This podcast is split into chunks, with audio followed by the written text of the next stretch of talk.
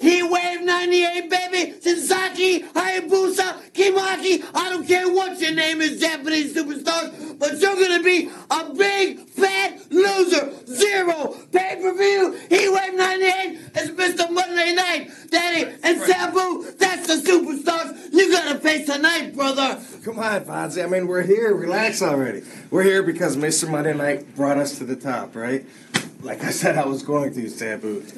Already worth the money they spent on tonight's pay-per-view event. It's Rob Van Dam, everybody's favorite, and you too, Sabu.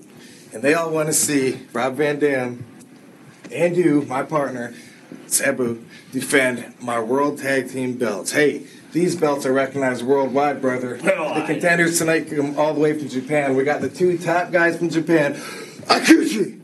Bless you. They're gonna be losers. That's what we're gonna call you from now on. You are losers, Japanese losers. We're the superstars, baby. And that makes me, of course, the winner. After tonight, Rob Van Dam's record's going to be 6 and oh. Hey, come on, Sabu, relax. We all know who really won that last match. Hey, it was right down the middle, Daddy. It doesn't make you bad losing to Rob Van Dam. It just makes you like everybody else. Don't worry about it. And tonight, Hakushi. Bless you. And what's, what's the other guy? I don't know, but the Japanese losers. That's their names. They're gonna losers. find out. They're gonna find out what I'm trying to teach you, Sabu, and what everybody else has already learned. Rob Van Dam is the whole fucking show.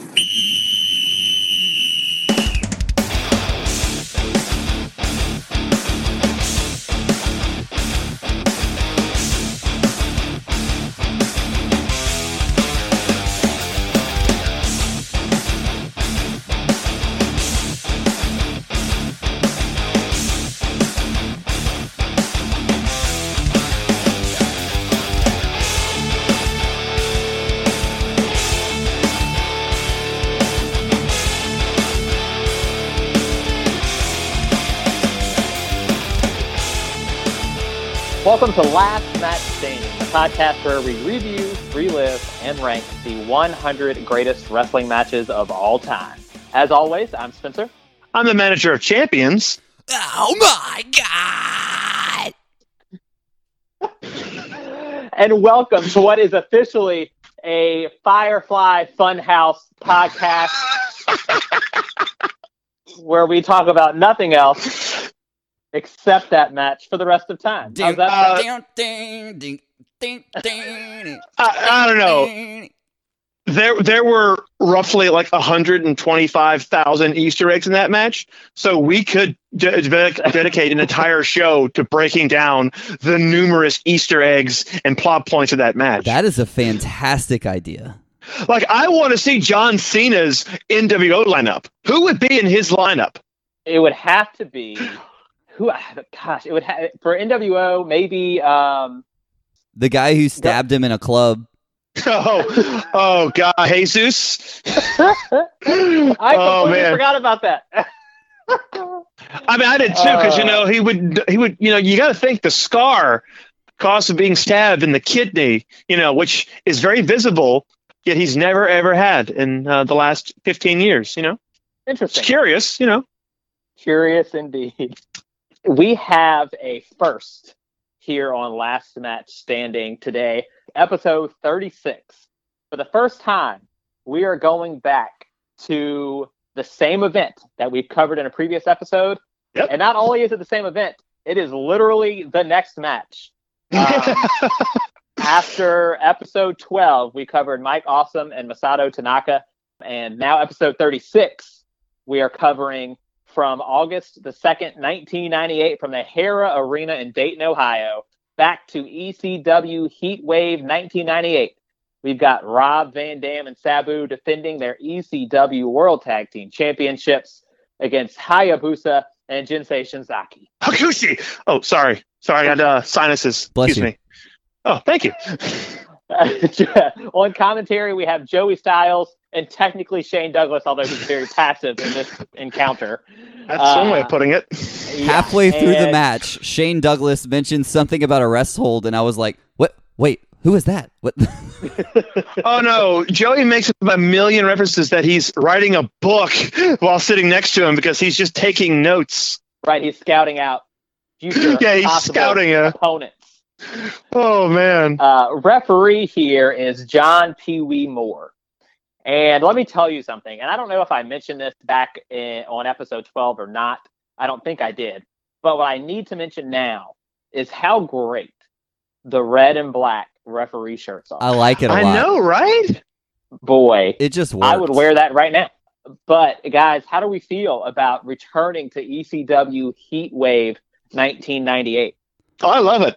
You're right. It's- Absolutely love it. I mean, it's it's an iconic card. It's also a card that sees Taz versus Bam Bam, and this is it's it's in a false count anywhere match because if if you recall, they've already seen Bam Bam go through the floor at Living Dangerously. So it's like, okay, what are you gonna do next with that story? Last man standing. That's a really good point. And actually, our good friend Grant on on Twitter said that top to bottom, Heatwave 1998 is the best ECW pay per view ever. I mean, it's hard to argue with that. Yeah, I, I mean it's from beginning to end really really good. I mean, as you can tell, this is the second match from that card that we're covering. Uh, and and what's really interesting, I, you know, I said that this was the first for us on Last Man Standing, but there's another first as well, and that is this match was part of an ECW exclusive Twitter poll, and a different match won, but it was very Yes. very close. And as uh, our patrons know, our patrons all get an extra vote. And because of the Patreon vote, we end up having this tag team match as the winner. It overtakes the Twitter poll results just barely. So how awesome is that? That uh, you know those those Patreon votes really counted, and you can be a part of that for just one dollar, part of our Cedric Von Housen tier, getting an extra vote to decide what matches make the list. So that was really really cool to see play out. Yeah, and hey, yes. Don't worry because I guarantee Jerry Lynn versus RVD will be on the list at some point. completely agree with that. Listen, when we posted this poll in general, uh, people were like ready for ECW matches, right? Like they saw this poll and they said, "This is what we've been waiting on." Because I, you know, 35 episodes in, we've only done one ECW match, Good which is a little Yeah. bit surprising to me. But this feels like a really good one to to come back to, back to Heatwave 98, and and like Landon said, this definitely won't be the last time we visit ECW here on this list. Oh hell no. Uh, the good news is about the Patreon poll is that we also had a brand new patron this week, didn't we, Landon? We absolutely did. Thank you so much, Mr. Brian, for becoming a Slammy Award winner. Woo! You did so it. good. You did it. And you did it on your own. Yeah. And we all appreciate it. So, Brian, thanks so much for joining the family. We're super, super excited to have you. Uh, hope you enjoy uh, Last Mania standing as we just released WrestleMania 7 and look forward to doing WrestleMania 8 soon there on Patreon. So, super, super fun stuff there. Go Uh, listen but- to it, maggots. but, ultimate puke. oh, yeah, listen, if you want some, the highest quality Uh, of Paul impersonations, you want there was- Last Mania standing. I think yeah. I think WrestleMania 7 is probably the best Paul impersonations that we get out of any episode that I- we've done so I- far. did a lot of impersonations. oh man. It was really, really good. um, but this match from 1998 back to Heat Wave in Dayton, Ohio. Um, obviously, we know a lot about Rob Van Dam and Sabu just in general. Uh, but correct me if I'm wrong, but this is a one-off, right? With with Hayabusa and and Shinzaki uh, Yep. being a part of this match. It's not something they're not mainstays on the roster. They don't stick around after this. Nope. Uh, so, what can we know about these two guys going into this contest? Yeah, that's a really good point. Uh, we talk a lot about what makes some of the greatest matches is the combination of things that have to fall into place in order for that match to take place. We talked about that in our very first episode with how everything just kind of had to happen. Like Triple H fell out of the King of the Ring match, so we got Steve Austin winning King of the Ring, and so you get Steve Austin versus uh, Bret Hart. Here, at this time, ECW had a working relationship with a Japanese promotion, Frontier Martial Arts Wrestling, or FMW, which Uh, excuse me. Uh, I believe it's pronounced ECW. Yeah. Okay. There. You, thank you. Thank you. Wh- Which we actually talked about FMW at length on our Mike Awesome Masato Tanaka episode. We sure did. Mhm. It was very infamous for their brutal, brutal matches. And thank you, Oh, yeah. thank you, Masato Tanaka. uh, I mean, the partnership was just sort of a no-brainer if you think about it. It obviously it was an excellent move, if not financially, definitely for the fans because it's now produced two matches that made our list. So let's talk a little bit about Hayabusa. Hayabusa, who is actually a close personal friend to Jushin Thunder Liger, was FMW's top star at the time of this match. And you, am I not surprised by that? by what? that he was friends with Jushin Thunder Liger. Right? You definitely see it. You I mean, his see his, it. his mask is very reminiscent of, of Liger's mask. Well, and you actually may know Hayabusa as the creator of the Phoenix Splash. Uh, so Ah. beautiful. Extremely, extremely innovative performer, and just seeing him in this match uh, makes me want to go back and watch his whole library because he's got some of the most smooth, fluid, high flying moves I've ever seen.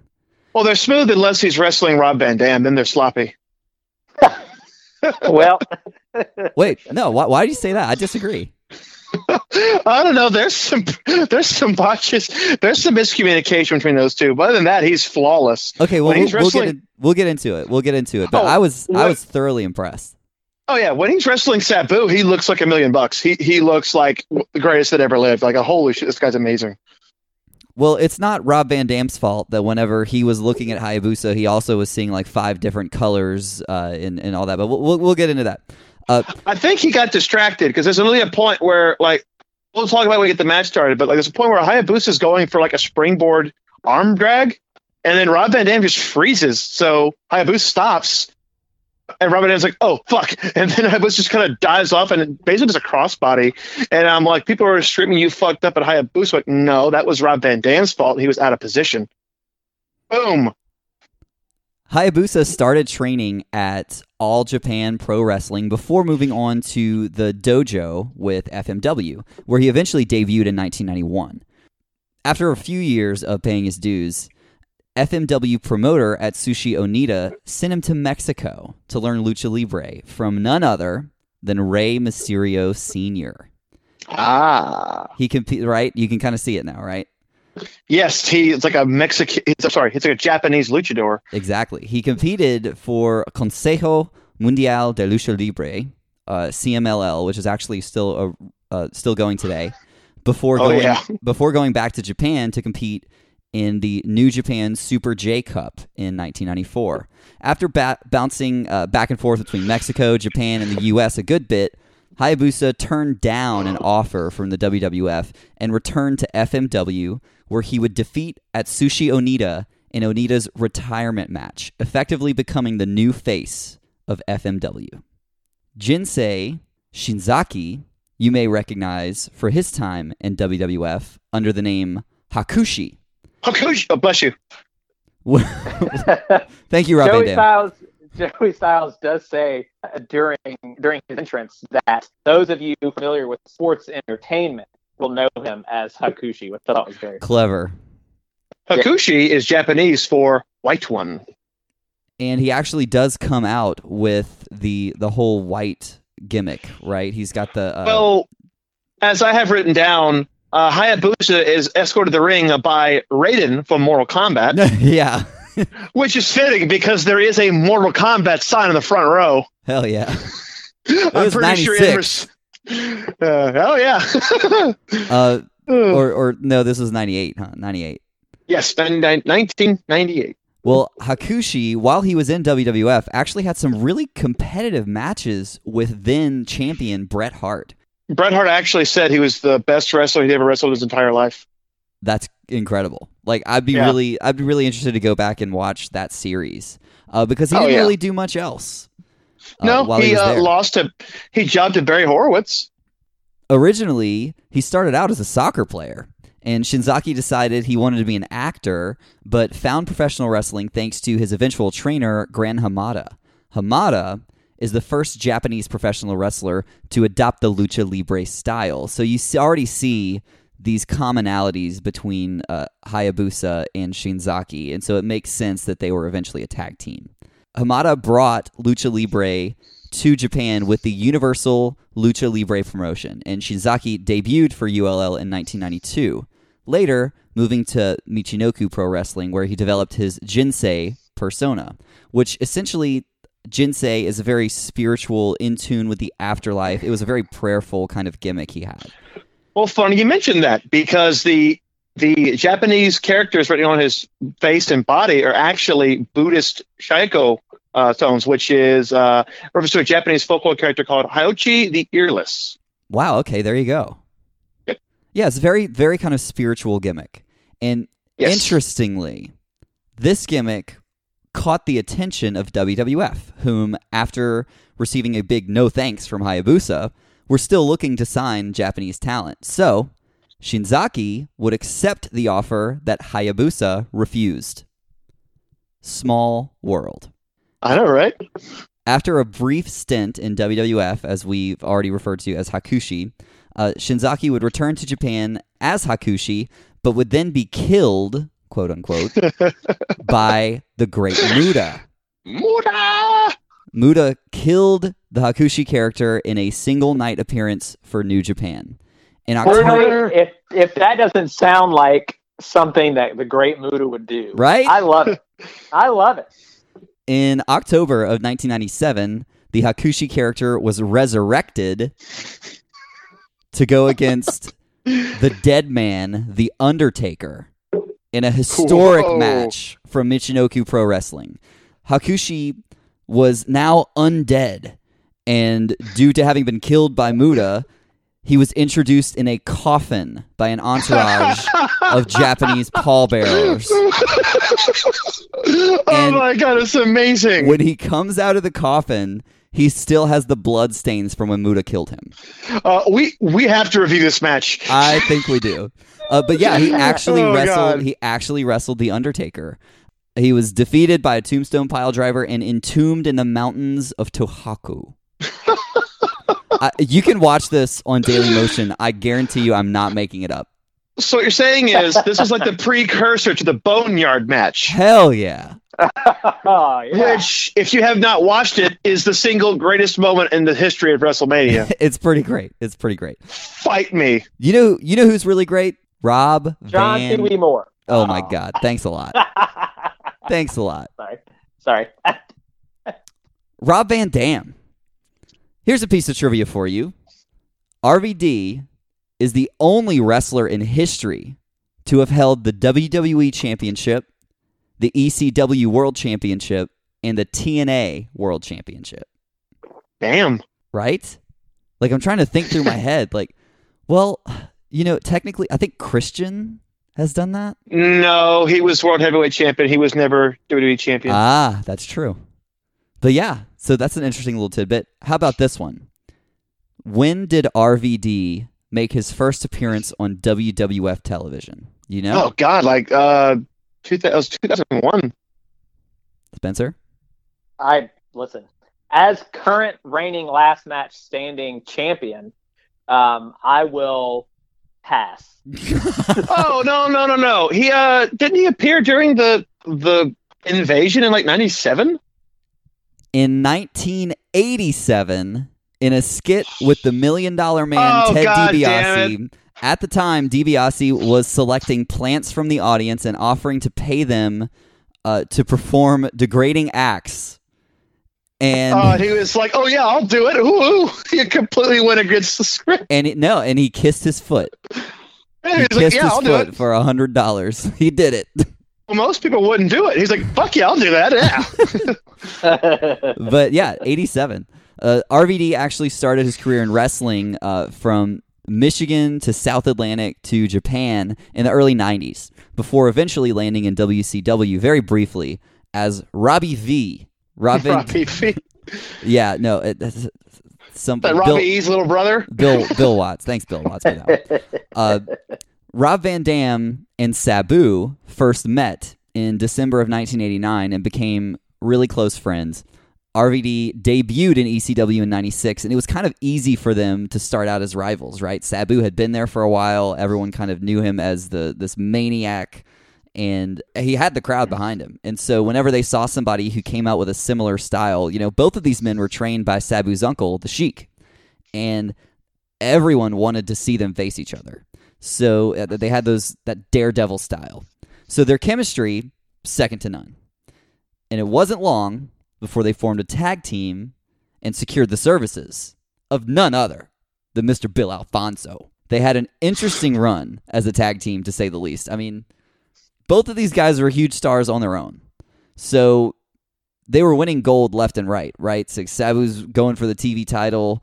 Uh, Rob Van Dam held the TV title a couple times. Sabu is actually a, a ECW world champion, but they're also a team, so they go after the, the tag titles too. So there's just gold all over the place for them.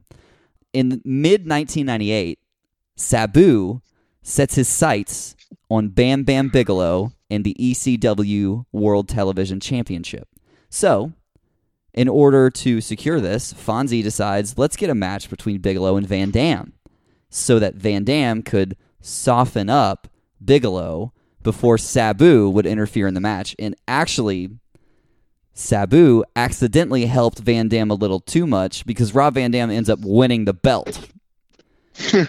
what was supposed to happen is Sabu was supposed to face uh, a weakened Bam Bam Bigelow at WrestlePalooza and then win the belt. But what happened was Rob Van Dam, now TV champion, had to defend his title against Sabu. And so the match actually ended up in a 30 minute draw, which I know Spencer wishes he would have seen. Uh, you know, I hope it was full of bear hugs. oh, let me tell you, nothing but bear hugs. This- Those two guys, no doubt. Uh, So, bear hugomania is running wild, baby. Woo! So there's a little bit of backstory here. Uh, the first time that we got together, the three of us, and just like, sat down and watched wrestling together, I had on an old early '90s ECW match, and it was Terry Funk and Sab. It was it was, it was a triple threat, I think. It was Terry Funk, Sabu, and Shane Douglas, and Yep. it was one hour, and it ended in a time limit draw. One hour. I would have been so fucking pissed off. I was in that crowd. Like, how dare you? Oh, Spencer I- was red hot. I was mad. It was 2019. It was 25 years later, and I was pissed off. Uh, but and, so, regardless, they go through this grueling match, and somehow they come out the other side, winning the tag team championship a month later from Chris Candido and Lance Storm, and this all leads into Heatwave '98. Now, at this time, the team is less than perfect, right? Van Dam is on an ego trip. He's got the double gold, and he's saying things like, "They're at the top of the wrestling world because of RVD."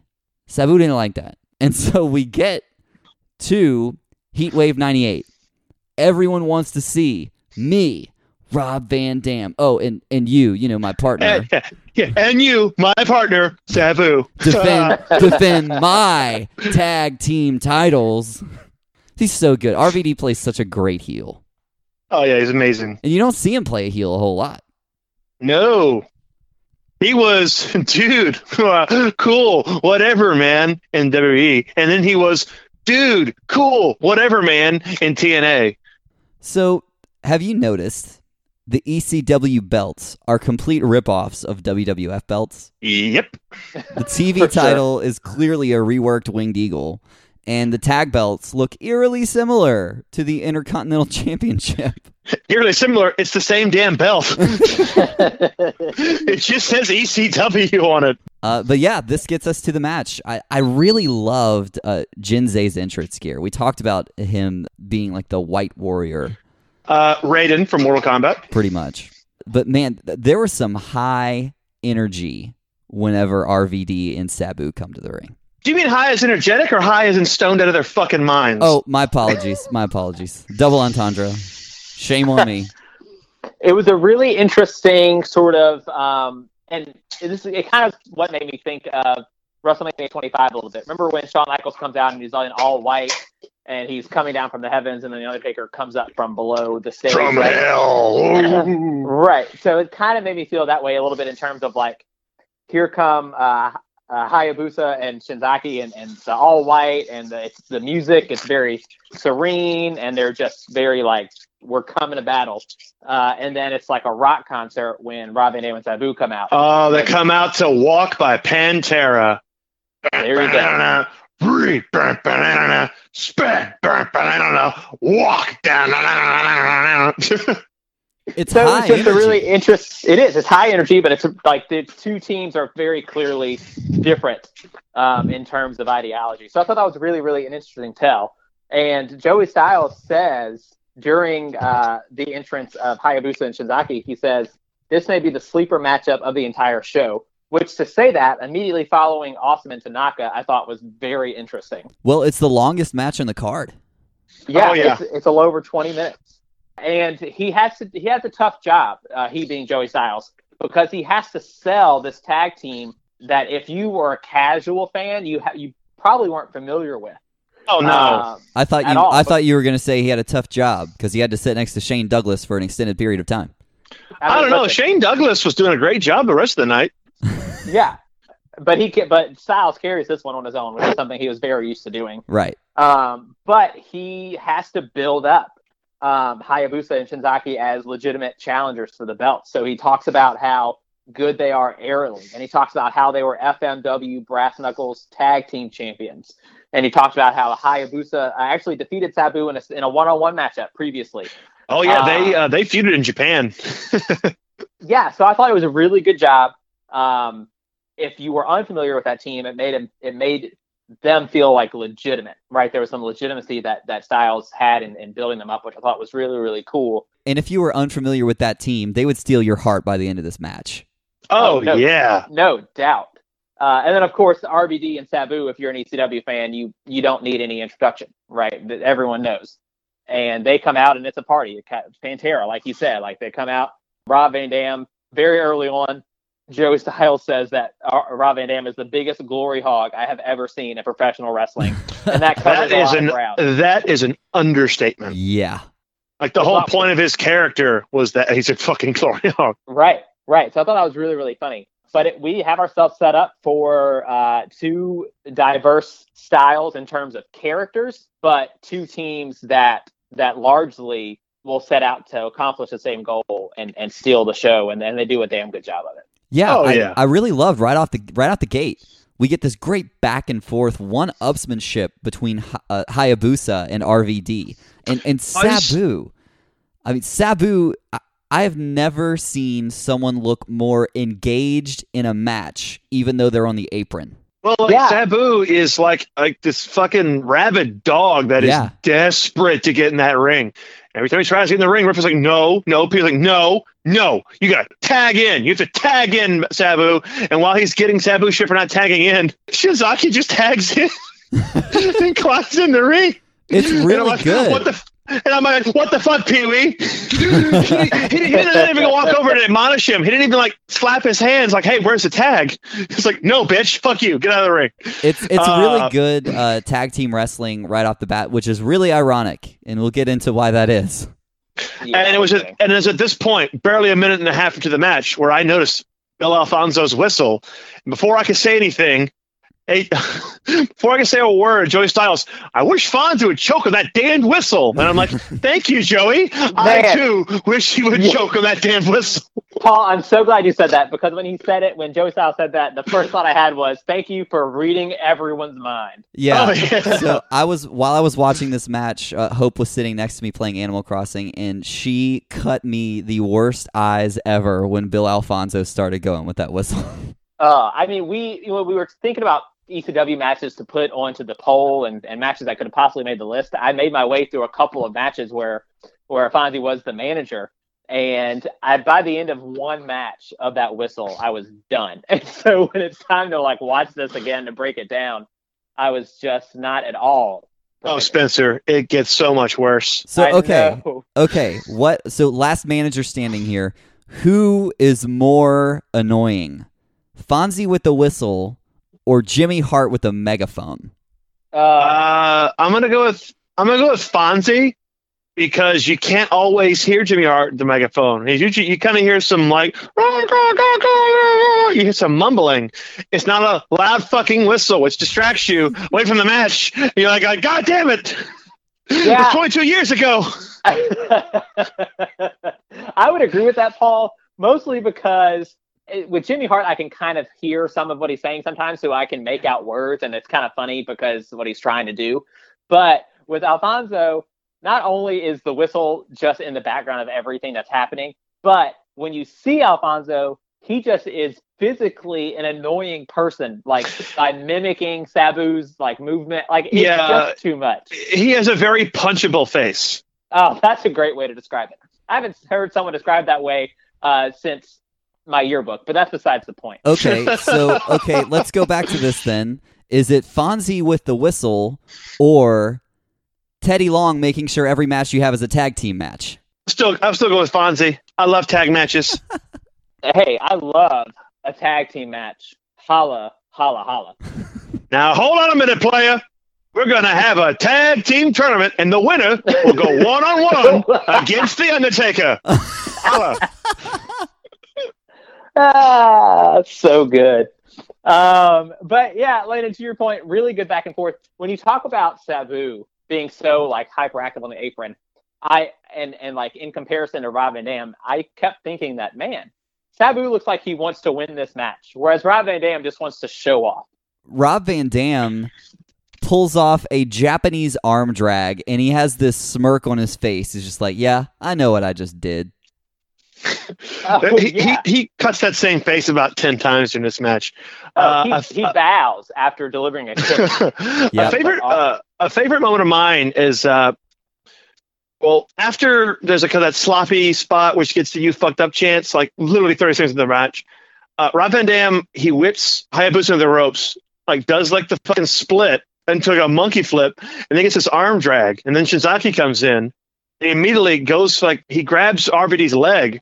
RVD goes for an enziguri. Shinzaki dodges it, and then Rob Van Dam just hits him with the mule kick. it's like, here we go. Yeah, that's Rob Van Dam in a nutshell, right? Those legs and those kicks are just awesome. Like they're they've always been so fun to watch. Oh yeah.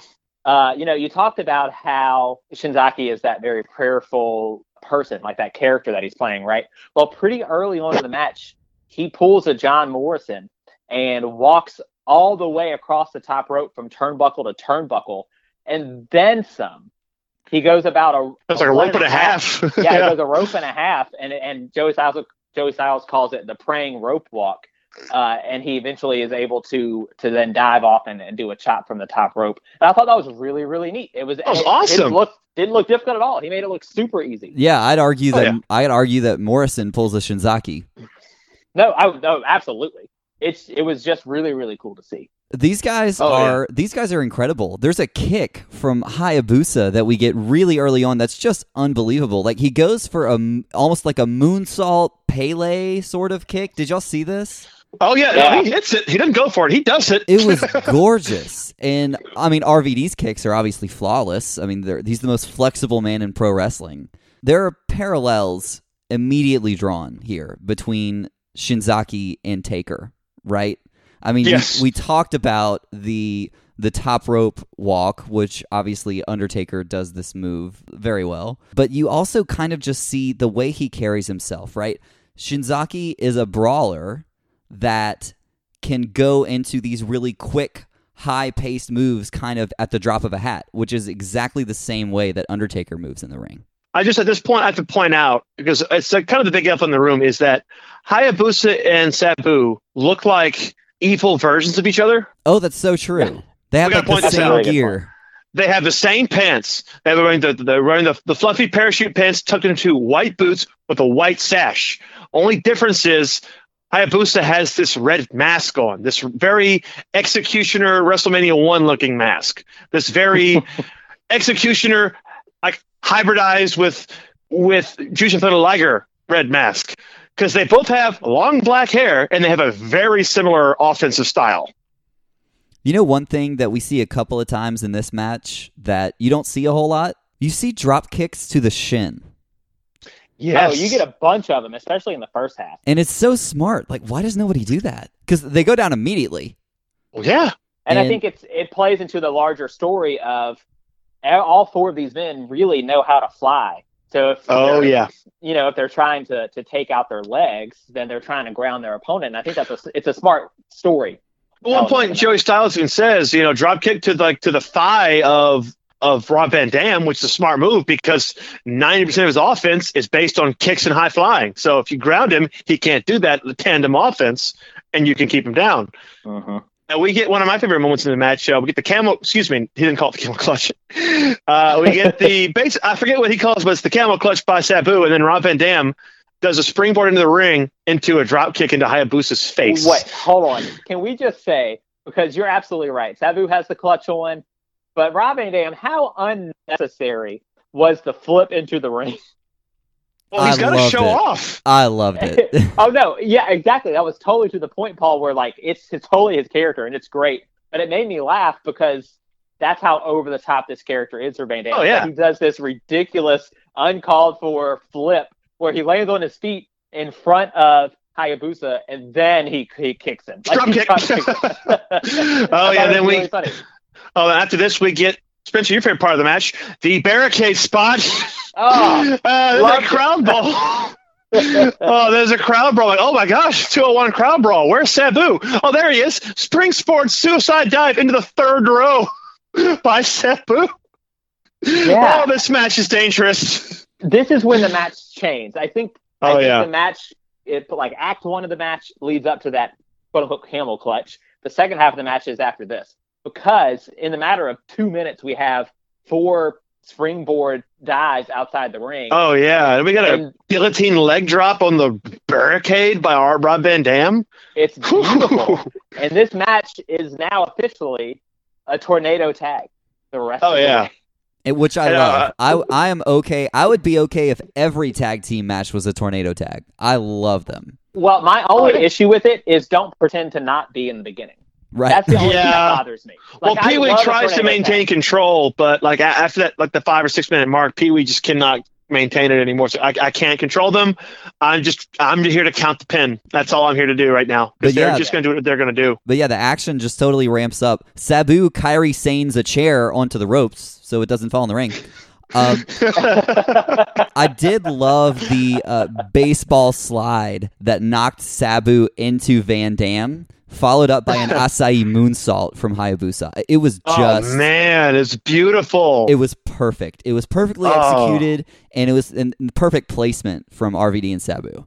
oh yeah, um, like when they get back in the ring, uh, we got a Mexican surfboard by Rob Van Dam to Shinzaki, and while he's in the while he's in the Mexican surfboard, Sabu's a top rope chair shot to the ribs. Ugh. And I'm like, oh my god, you're gonna kill him. Yeah, just imagine that image. Just imagine that. Rob Van Dam is on his back. He's got Shinzaki up in the air, you know, in that bow and arrow Mexican surfboard style move. And Sabu's on the top rope, halfway across the ring. Bill Alfonso is trying to throw him a chair, and he, And can't he actually him. hits him. Yeah, Oh, yeah, yeah. he hits him, which is hysterical. Uh, but then, like Paul said, he dives across the ring, drops the chair on top of the very Oh exposed god. chest of Shinzaki. and Oh, it looks so I said, painful. oh shit, this match is on the list. Like that's, that's oh yeah. Oh no, it just gets more intense from there. Uh, Mhm. because after this, we get a springboard senton splash to Rob Van Dam by Hayabusa, followed by a springboard knee drop uh, by Shinzaki to Art Rob Van Dam, and then Hayabusa does a Lionsault. what, what the fuck? There's a Lionsault to Rob Van Dam. I'm like, oh my god. His aerial match- his aerial assault is absolutely seamless. He makes it look easy. Oh yeah, uh, we we got a, a bridging German suplex after they both do like crescent kicks to to Rob Van Dam, and I'm like, come on, Yeah, so now they're kind of taking turns, right? So They're just Rob, eating the Rob shit out of each other. Dam is obviously out of the ring because of all those springboard assaults he just took, and then Sabu. That how good was that German suplex with the bridge? It was Oh, it was beautiful. good. Beautiful. Uh, and then it's Sabu and Rob Van Dam's turn to take control back of the match. Sabu hits this Hurricanrana off the top rope. Frankensteiner, woo! Yeah, a Frankensteiner, which is great. And then And then we get a jump scare, Yeah, jump, exactly. jump scare frog splash by Rob Van Dam. So this five this Hurricanrana five star frog splash combo I Oh, don't man. know. I don't know how the hell RVD hit that splash. He was I don't either, so 'cause he just, uh, far that he was out of frame. And Joey He- Styles says that he changes his like he changed his body He in did. midair. He adjusts he watched position. That- Yeah, he jumps out and then twists the last second to land it. It's um, so impressive. It's extremely. That's- It's uh, you know, pardon the pun. It's extremely amazing. yeah, that's something that he does like later, like throughout his career. That is has always been one of the most impressive things about Rob Van Dam, the ability to do that in midair. oh that's- man. That's what makes it to me a, a five star quote unquote frog splash. Oh, I yeah, that's it what's is. so cool about it. Uh, not to be outdone by this, gentlemen. Are you? I almost said Uh-oh. Hakushi. uh, Shinzaki, but uh, to be fair, Hakushi and Hayabusa look very similar when you have poorly written out notes like I do. Uh, so Shinzaki hits a power bomb. Streak continues, and then we get the 450 splash by Hayabusa. It's perfect. Yeah, Oh, so Wait beautiful. You talk about the combo of the Frankensteiner to the five star frog splash. How about a power bomb to a 450 splash combo? I'd take that every day of the week. That was awesome. Oh man, That should be their tag team finish. I believe it was supposed to be, but the pin gets broken up by Sabu. How about the tag team Rolling Thunder? Oh, Rolling Okay. Thunder and the Springboard. Oh man. Oh, that Springboard leg drop is beautiful. And the uh, And- Boston Crab leg drop onto Shinzaki. I just. Ouch. Well, uh, it was more like a all of Rob Van Dam's weight drop onto On uh, the, back of back Shinzaki's it. head. It was brutal, and I love scary. Sabu. Very oh, scary. it was it was horrifying, but I loved Sabu turning it into a jackknife cover from the Boston Crab. I appreciate that more than anybody else. I know you do, and I thought about you as soon as I saw it. Uh, not he. Well, Sh- Shinzaki gets his revenge because he locks in cattle mutilation on Sabu. and I'm like, man, I can remember the last time I've seen somebody pull up the cattle mutilation. Is, is that when Joey Styles says, uh, "Would you look at this? Sabu's getting strangled by his own arms." Yes, that's cattle mutilation. That's what I thought. yeah, Daniel Uh, Bryan, Daniel young, Bryan uh, does I- it. Uh, uh, excuse me, a young Bryan Danielson did that. Uh huh. Uh huh. if it sounds if it sounds like we are just going and giving you every high spot of the match, the reality is is that it's so fast paced the second half of this match.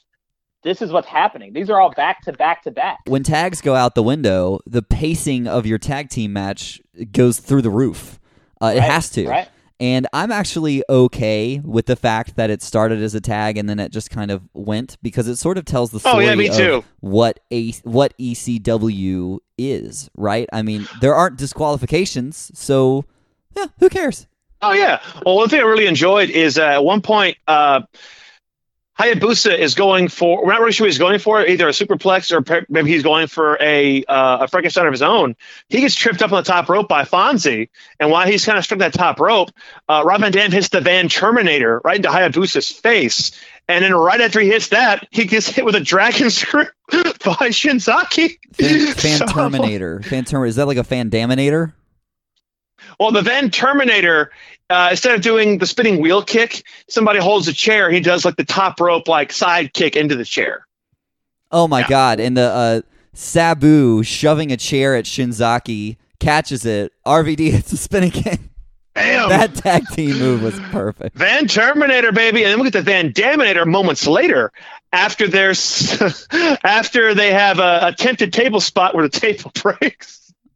Oh yeah, that was too bad. Oh, just collapse, and the crowd starts to boo. So then two more tables come into the ring, and that's when we get the Van Daminator, which is different than the Van Terminator. And then, oh my God, the finish scared me because I had flashbacks to WrestleMania 5 with the double drop kicks by the Rockers. Oh, that Oh, was boy. mistimed, Yeah. but there was there was no mistiming here. We get a tandem Arabian Facebuster by Sabu at the same time, five star frog splash by Rob Van Dam. And my favorite part of this entire match, Sabu shoves Rob Van Dam out of the way and he gets the pinfall. Yep, I love that. And that amazing saxophone music plays. it is great. Saxophone. Yeah, it's it's Sabu's music because Sabu got the pin, and that just if that doesn't tell the story that's going on between those two, and see that's what is really impressive for me is we talked about at the beginning of this that this was sort of a one off, right? It's not that the story that we're telling is between the team versus the team. It's Yeah. an internal struggle between RVD and Sabu. And it's told so well throughout the match. Oh yeah. Well, I think one of the things that we've shown, you know, when you think about uh, John Cena, Shawn Michaels from Raw, you know, that was a that was a match between two, you know, what were tag team champions prior to WrestleMania 23. You know, when we think about other matches that come to mind, you know, Eddie and Ray WrestleMania 21, those were tag team champions that competed against each other. That's a story that I really like when it's done well. You know, tag team champions that are trying to figure out who's the better man. And so I, I like that with Rob Van Dam and Sabu, you know, trying to one up each other.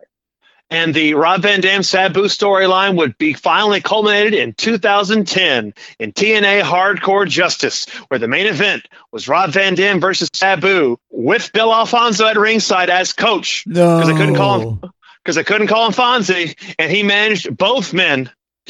I love that. Oh, it was so bad. it was not a good match. It was terrible. It was supposed to be Jerry Lynn, but Jerry Lynn got injured like a week before, so it's Sabu. Uh, but back to this match, gentlemen. Not only was this match awesome, even Meltzer agreed it because he gave this match five stars. So you know it's good. Really? I didn't know that. It's the only ECW match he ever awarded five stars to. Huh. He obviously didn't see the Rob Van Dam versus Jerry Lynn match. Anyway, Probably not. favorite moments. Oh man, uh, the Frankensteiner by Sabu, and then when we get the the jump scare frog splash, uh, the senton knee drop and moonsault by Shinzaki and Hayabusa, uh, the prayer walk, Hey, Uh, you're, you're taking you're taking everyone's favorite moments here. You're supposed to pick one. uh, uh, the finish. Uh, I love that. the power bomb into into 450. That was pretty cool. Paul clearly I- cannot pick one. Uh, I, I was going power bomb 450 splash. That's my favorite. uh, so there's actually a moment where we get an inverted dragon screw from Shinzaki, and it's almost as if he saw that Rob Van Dam could just kind of kick him with the other foot, so he decided at the last second to turn with the dragon screw, but turn the opposite direction. And Yeah, I, look, I couldn't walk straight after walk after watching it. It was it was scary. that's one way to put it. Uh, guys, this was, I mean, an interesting match because it, it does feel different than a lot of what's on our list, but it's one that, you know, has plenty of rewatchability.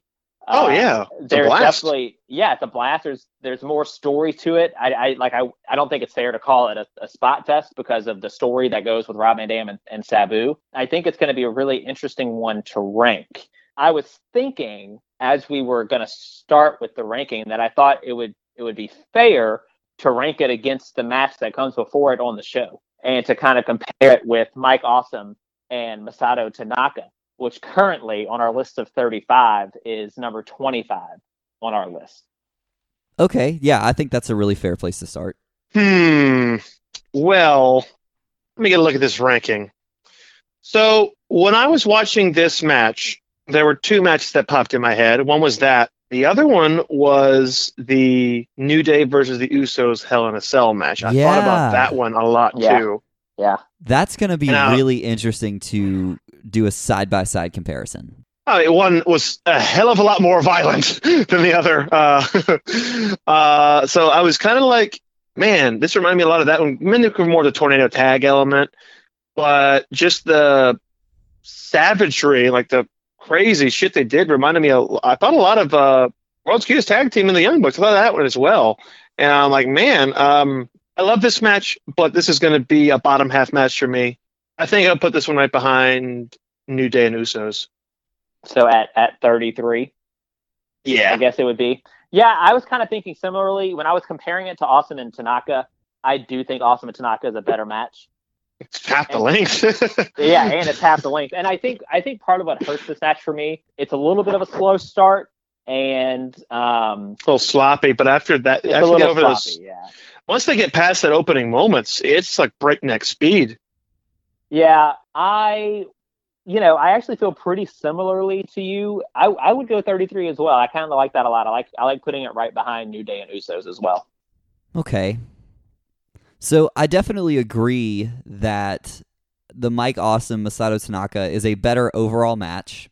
And the other match that kind of popped into my head was actually Cactus Jack and Triple H. And you know, but I feel like that one always pops into my head when I think about about matches on this list. So uh, it, it's kind of my very first standard bearer. If you're going to be at you know towards the bottom half of the list, which by the way doesn't mean that it was a bad match.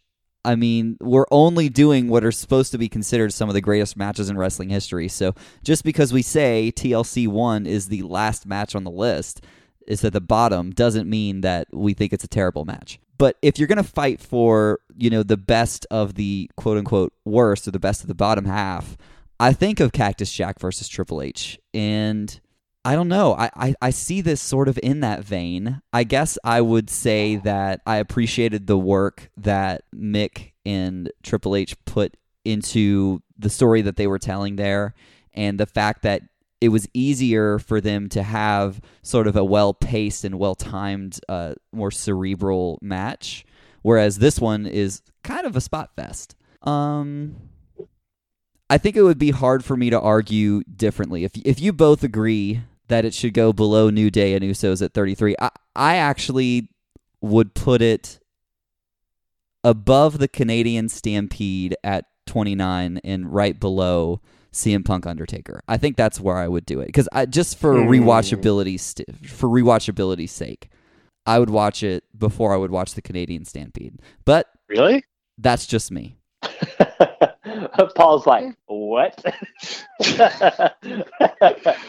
I, I, I think that uh, I, I mean you bring up a great point. I also think for me, what kind of hurts it is that as great as Hayabusa and Shinzaki are, and they are great, they're in terms of like the ECW world, this is it. Like this is the one and done for them. Yeah, um, they don't they don't come back into this. Yeah, they don't come back. So they only they play this role that's only used really to advance the Rob Van Dam Sabu storyline. And so it's hard for me to give it as much credit as, you know, a rivalry between two teams like New Day and Usos or, you know, Canadian Stampede even. Those guys hated each other, right? And so it it's hard for me to to give this specific match more credit than those based off of that. But I, you know, I don't know. Like I I'm open to suggestions here. No, I think if you guys are in agreement, that's two out of three. I, am more than happy to, uh, you know, tip my hat to you and say totally understand.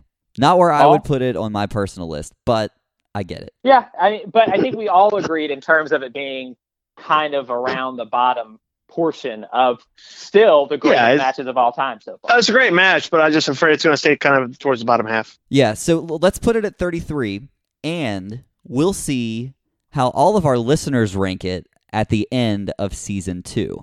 Absolutely. Which is so soon. Yep, uh, four more, and then we're there.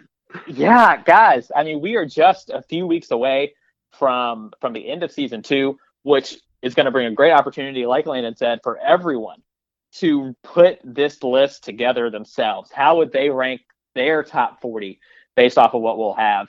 Um, you know, just to think about when we did Heat Wave 98, um, the first time around, it was episode 12. That was September of 2019. And here we are in April of 2020, going back to the same event for the very next match. Um, and our list, you know, is is so much different, and and I think has had some really great additions since episode 12. So just imagine what it'll be like at the end of this season and moving forward. I I can't wait to see what we have coming up. It's going to be a good time, no doubt.